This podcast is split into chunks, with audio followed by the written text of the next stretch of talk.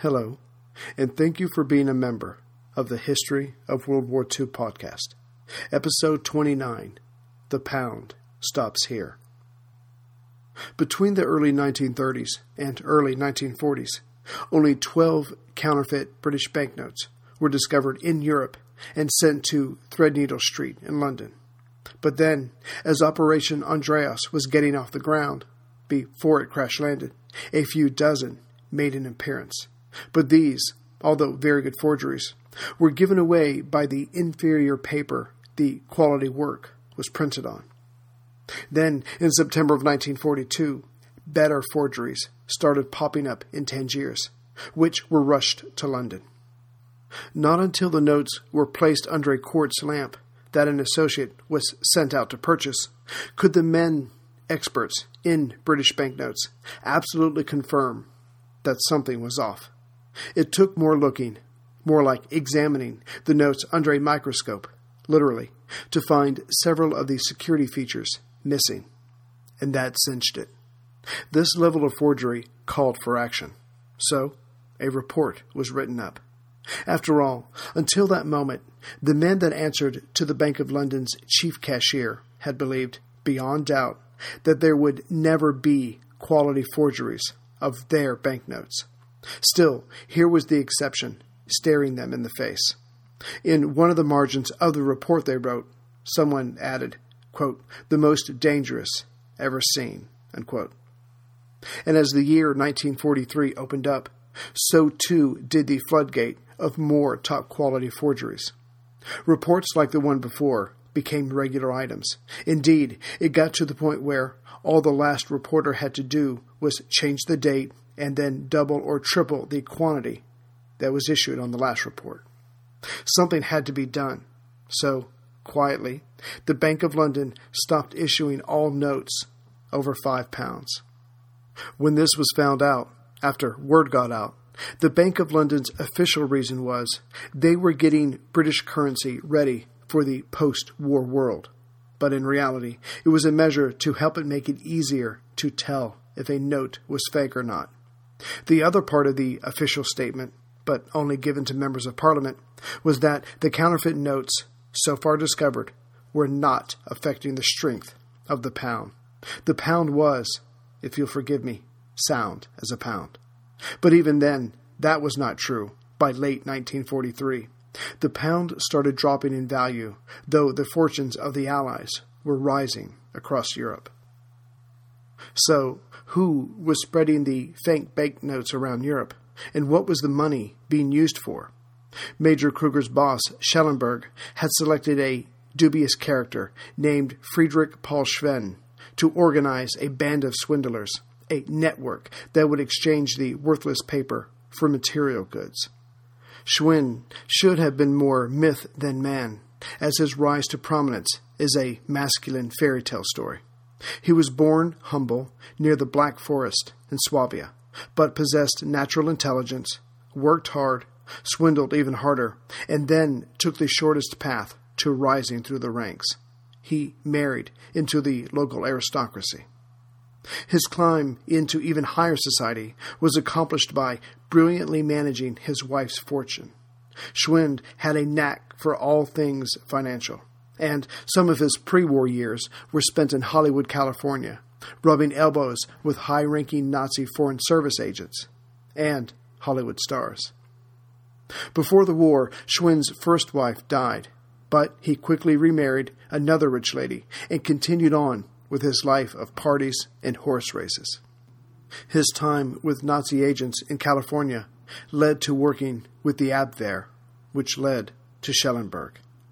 By October of 1943, Schwend was officially in charge of distributing the fake currency, and his organization, in every last detail, which stretched all across Europe, was stored only in his head. There were no records to find in any cellars of his numerous homes, nor even in his castle in Italy. From this memory palace, or rather, memory Federal Reserve, Schwinn, in short, had his agents take the phony money and buy raw materials for the German war effort, but also precious metals, always universal currency, especially in a time of war.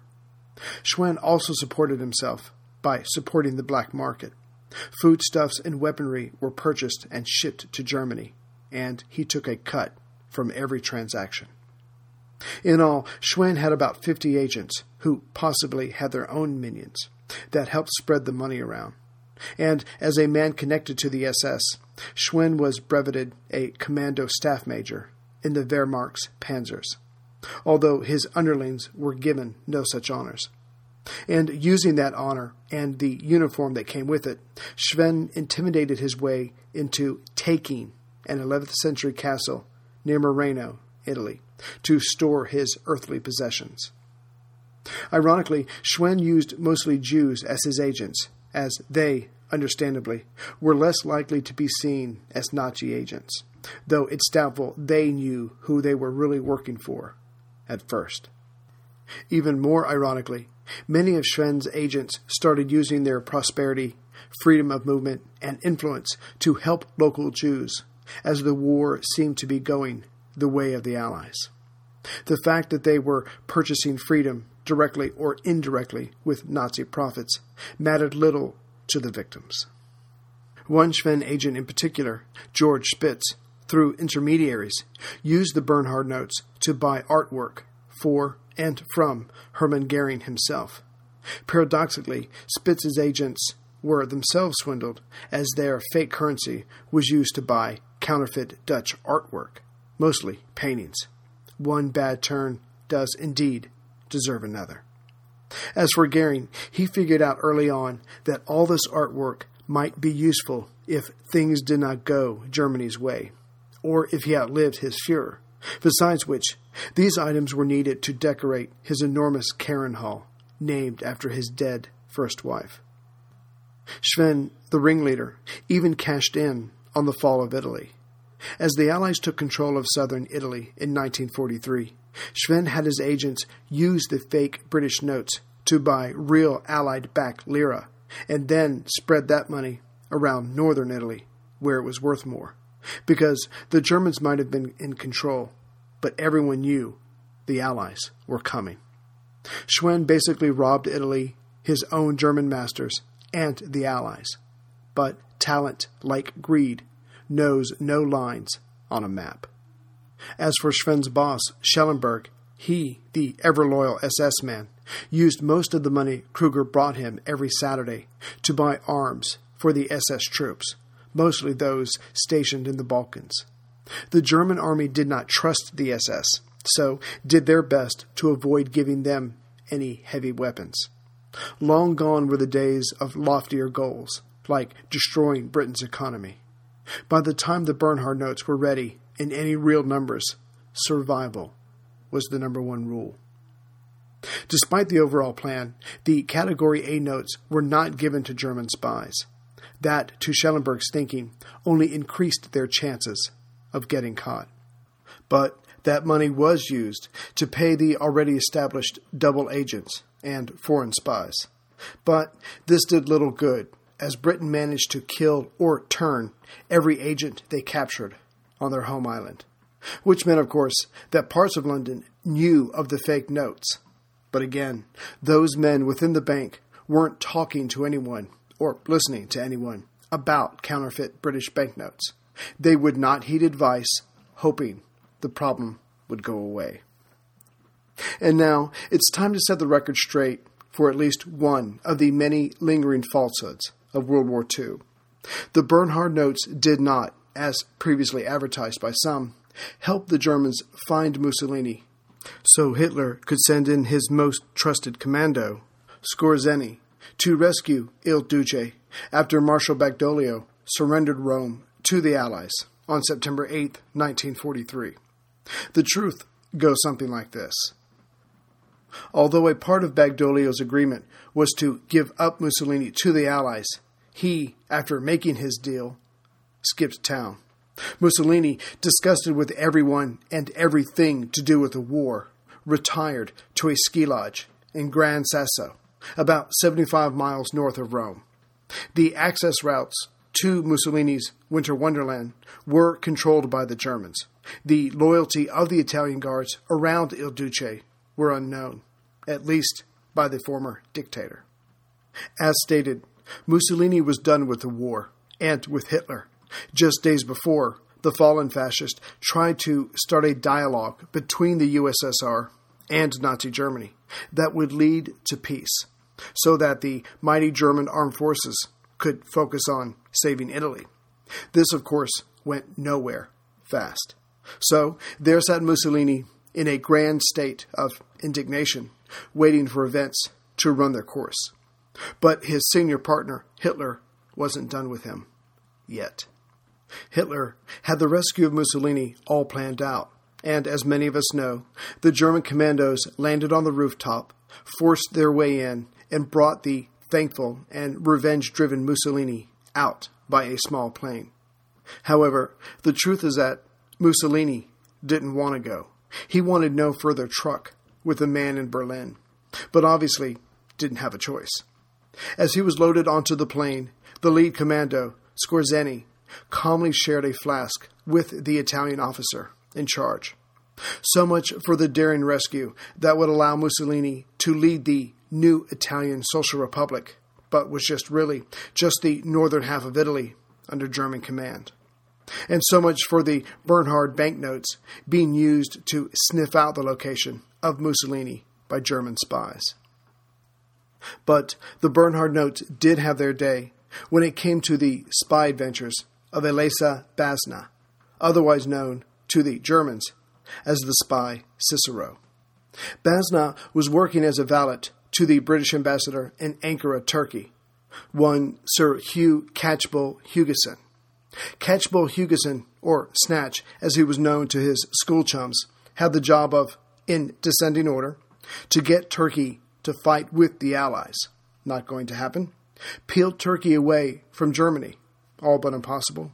But maybe, at least, to get refueling rights for Allied bombers at Turkish bases, who were trying to bomb Germany's Balkan oil fields.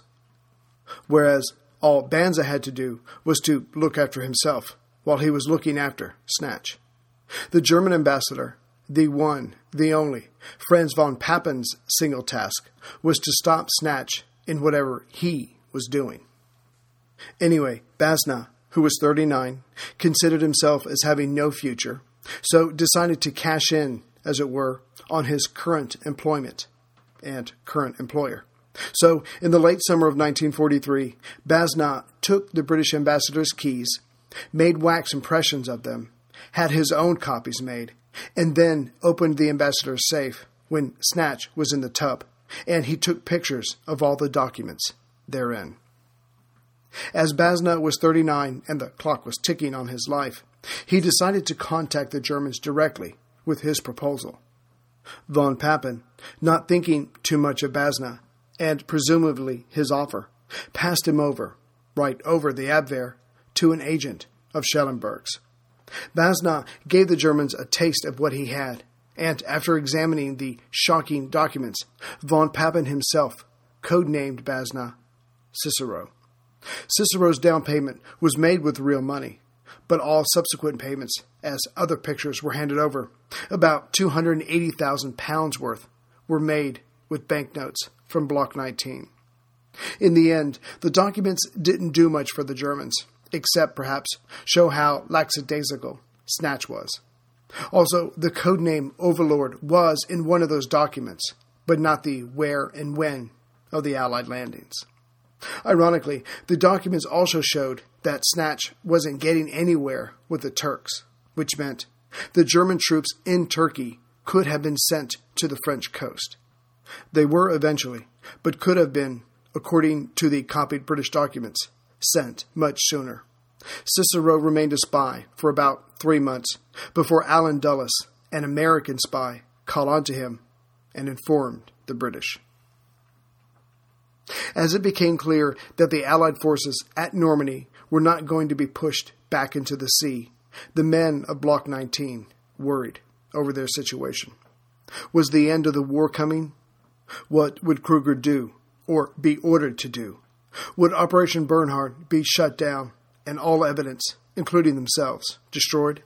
Such seemed the case when all work was halted for 2 days, just weeks after the D-Day landings. Kruger created busy work for the men, but anxiety hung thick in the air. Then, mercifully, production was ordered to start again, but with a twist. According to Kruger, Berlin now wanted millions of pound notes instead of the usual thousands. The men, elated, jumped to it. After all, dead men make no money. But then, right after the work started again, an even larger twist was thrown at them. Kruger now wanted, besides increased production of British notes, U.S. currency to be counterfeited. So, a section of Block 18 was cleared out for the purpose, and a select few were assigned to the dollar group, as they were to be called. But here, the men saw another chance to stretch out their lives. If Berlin wanted counterfeit U.S. dollars, then they needed these men. So, as the process was put together, those selected purposefully sabotaged the works, but then found out they didn't have to. The U.S. note was a completely different animal than the black and white British banknote. The three men selected to work out the process were a Dutchman named Abraham Jacobsen, a photographer named Norbert Levy from Berlin, and Adolf Berger, who had to be watched, as he knew his wife had already been killed at Auschwitz, so had nothing to lose. But as the men buckled down, they ran into problem after problem. First, as it was decided that only the U.S. $100 bill had to be copied, they would have to deal with the more detailed face of Benjamin Franklin. Then there was the green-colored backside of the note, hence its nickname. Finally, the paper the Americans used contained minute pieces of silk throughout the bills to give them strength. But once the sabotaging was over, the men were still unable to produce a convincing copy. Kruger saw this and offered up a solution himself, in the form of one Russian master counterfeiter by the name of Solomon Smolyanov. Kruger had saved Smolyanov just in time, as he was wanted by many, because he had cheated many. As the newest addition to Block 19 entered the barracks, he introduced himself with the following, quote, "I have come from that famous health resort, Mauthausen, summoned by a special messenger to work here. By profession, I am a counterfeiter, and am recognized, even by my enemies, as a master in the field," unquote. And so, the dollar group had their latest addition. In short, Smolyanov was to perfect the negatives the dollar group would use to print the $100 bills, which he told Kruger he could do. So then Smolyanov, reading the writing on the wall, fell into step with the delaying tactics used by the others. The latest plan was to criticize each other's work to the Germans, who would not know who to blame, and therefore shoot. But the new guard over the men was Hauptscharfuhrer Kurt Werner, the straight-laced man Kruger tried to get at the start of the operation. He let the men bicker for a few weeks, but when he saw nothing was getting done, verbally bashed the men's head together and ordered them to work it out. The men of Block 19 and 18 soon missed Maroc and Weber.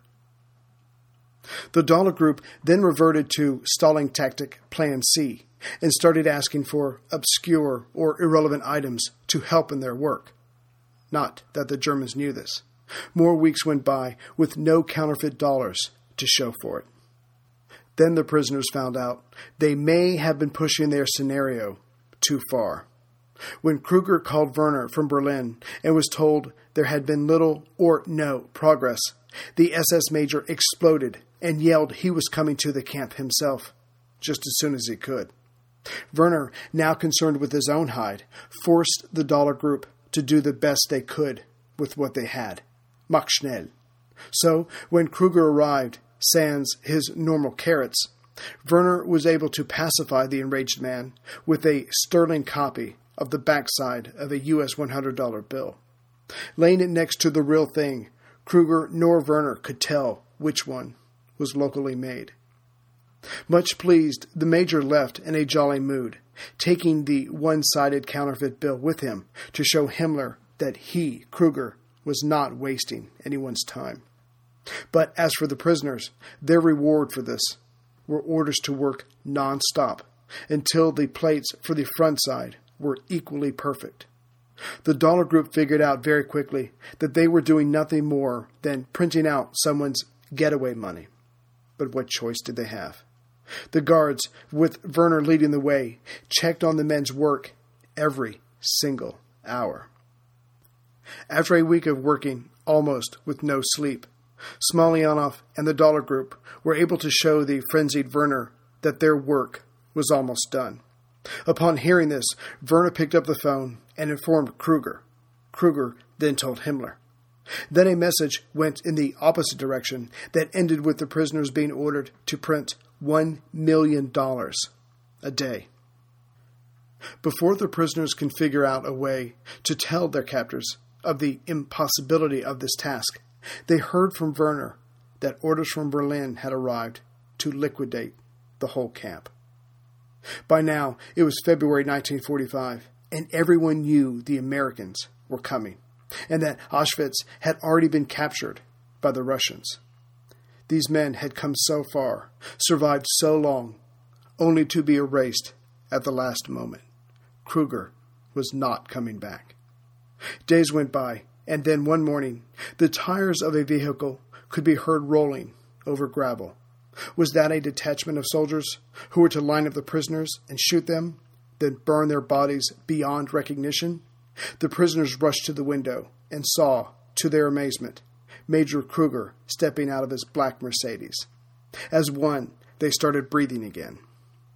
After calming them down, which took some time, Kruger explained that, yes, the order had been to shut everything down and to do away with all property connected, but that he, Kruger, had convinced his superiors that the work they, the prisoners, were doing was much too important, in that the money could help those Germans that survived the war. It was decided to move the camp to a safer, all things being relative, location. The captives celebrated by eating the rest of their Red Cross packages and joked about not being able to remember eating so much. After all, any place that was more secure had to be better equipped, which meant better food preparation facilities.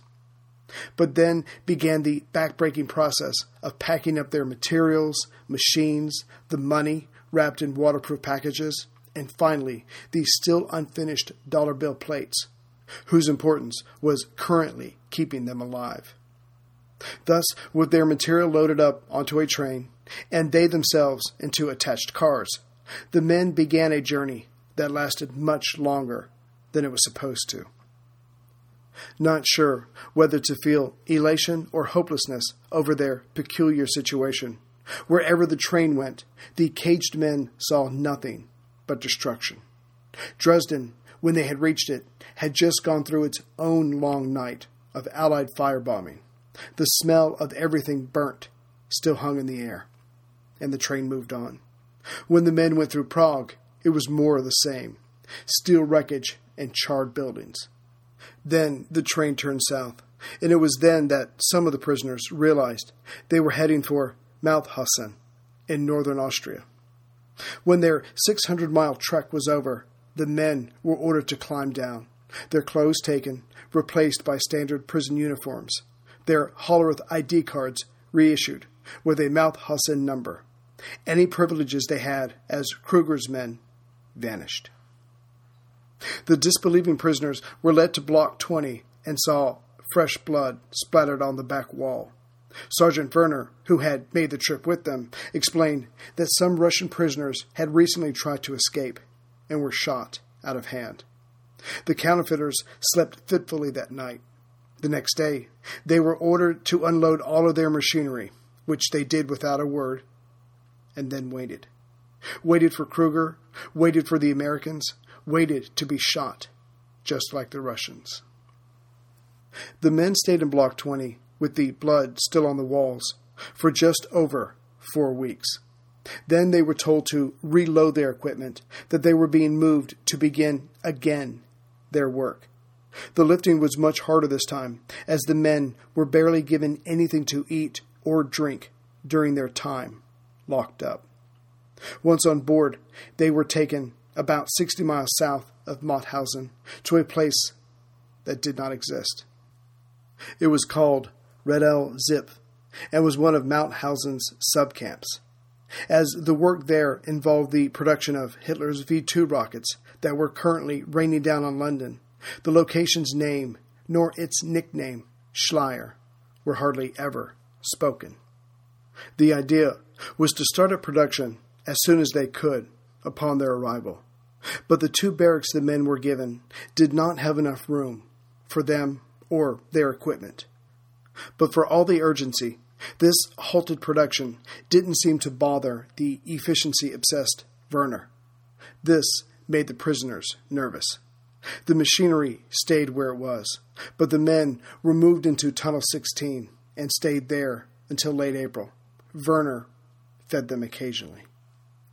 Then rumors circulated that the Americans would be arriving soon. Werner told the men that orders had reached him to liquidate all connected to Operation Bernhard. Then he ordered them to burn all banknotes except those from Category A. This still took about 4 days, with Werner making sure no one lollygagged. It was clear that not even a scrap of their work was to survive. They thought this had to be it. Then suddenly, as the last of the banknotes went up in flames, Major Kruger appeared, again in his black Mercedes. He looked drawn and tired to the men, but they were certainly glad to see him. Kruger was kind and respectful as ever. He complimented them on the quality of their work, but that some things were not meant to be. As he was leaving, he told them that he arranged for their safety until the Americans arrived.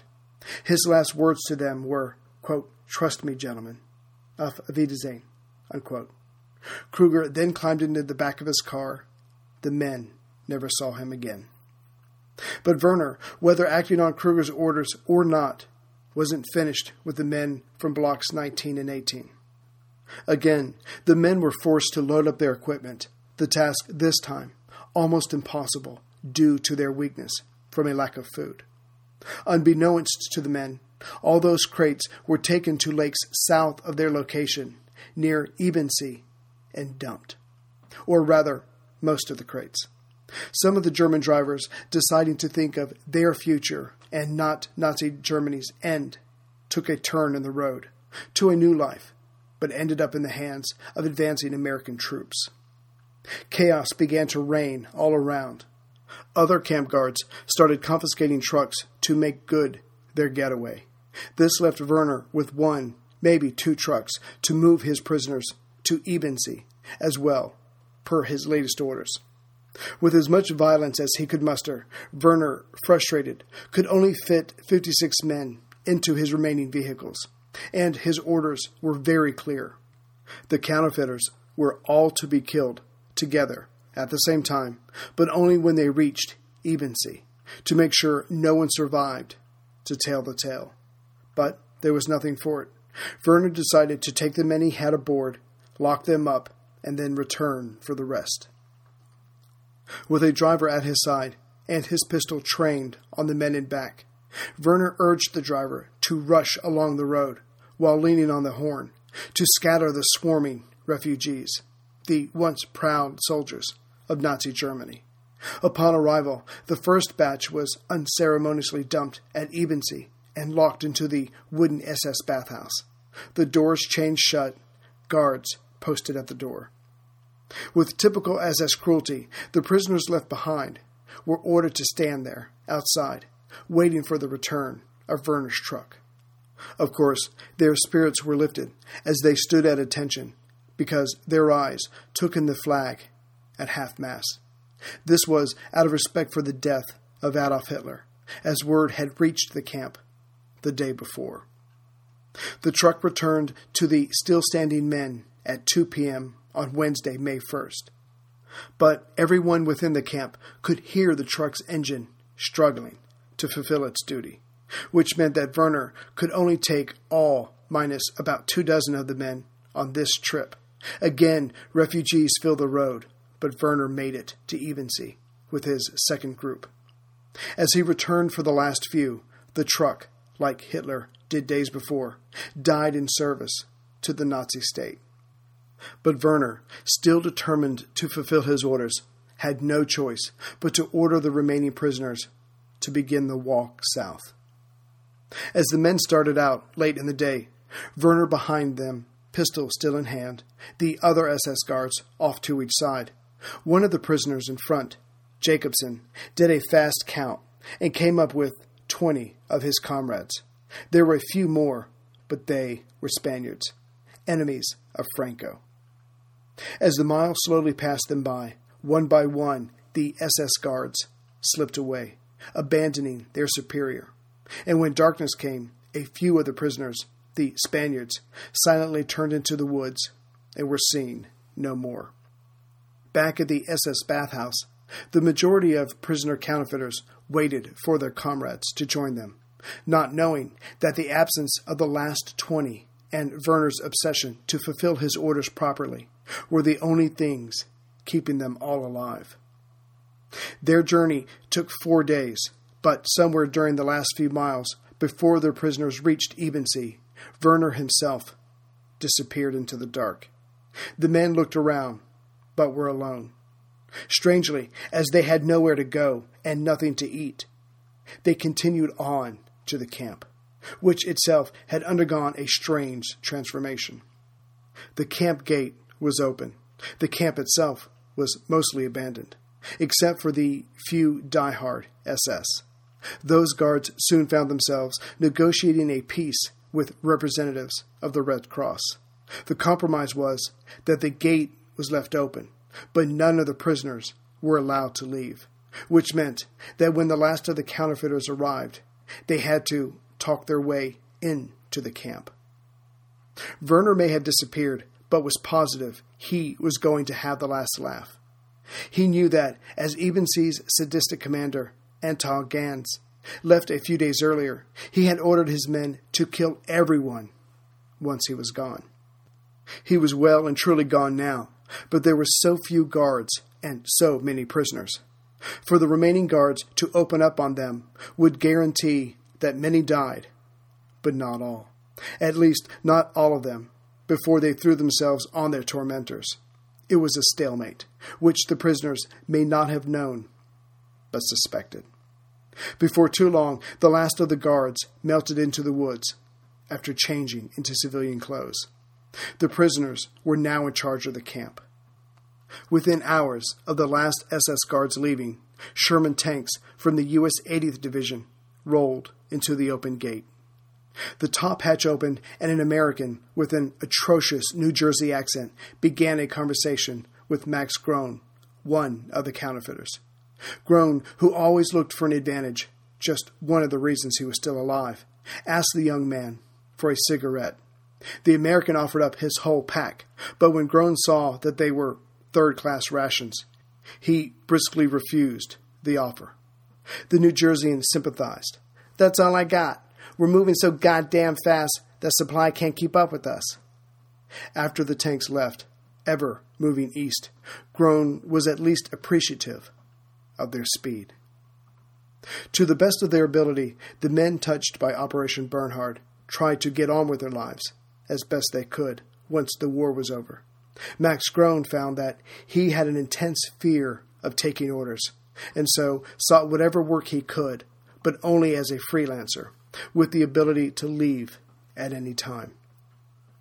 Friedrich Schwend, the man in charge of distributing the millions worth of fake British banknotes, was arrested by the U.S. military government in June 1945. In order to not be shot outright, Schwend took U.S. military personnel around to numerous locations where he and others had buried valuables, most real, but some being stacks of Bernhard notes. His best day, and for the U.S. as well, was when Schwend took them to almost 8,000 French and Italian very real gold coins that weighed around 100 pounds. They were valued at $200,000. He later took them to his castle in Italy, where many stolen works of art had somehow appeared and were being stored. Bernhard Kruger ran for as long as he could, but then turned himself in to the British authorities in November of 1946. The British literally were too embarrassed to admit to what he did to their currency, and ended up turning him over to the French. The French, spotting talent when they saw it, supposedly offered him a job in their secret service. He said no and was released in November of 1948. In time, Cougar would find himself working at the Hani Mullah paper factory, the very place that supplied him with his quality paper for his false banknotes. SS Major Kruger may have been let off easily by the Allies, but we will not be so kind. Before he died in 1989, a marine explorer, Hans Frick, took Kruger down into the Toplitzky Lake within a miniature submarine.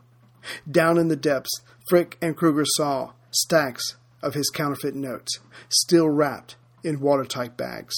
Shocked beyond all reason, Frick heard Kruger mutter, "Alles für Führer, Volk und Vaterland." Quote, "Everything for the Führer, the people, and the fatherland." Then he sobbed, "I did everything I could, and after the war, they treated me like a scoundrel."